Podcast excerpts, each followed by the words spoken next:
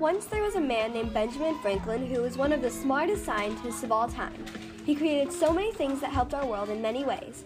Ben was almost a superhero creating the lightning rod that stopped lightning from electrocuting houses. Actually, Ben was pretty much Lightning Man since he almost died twice from electricity.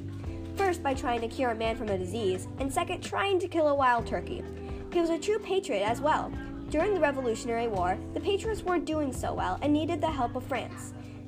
Benjamin Franklin was good at persuading and was very popular in France, he succeeded in getting the French to sign the Treaty of Alliance.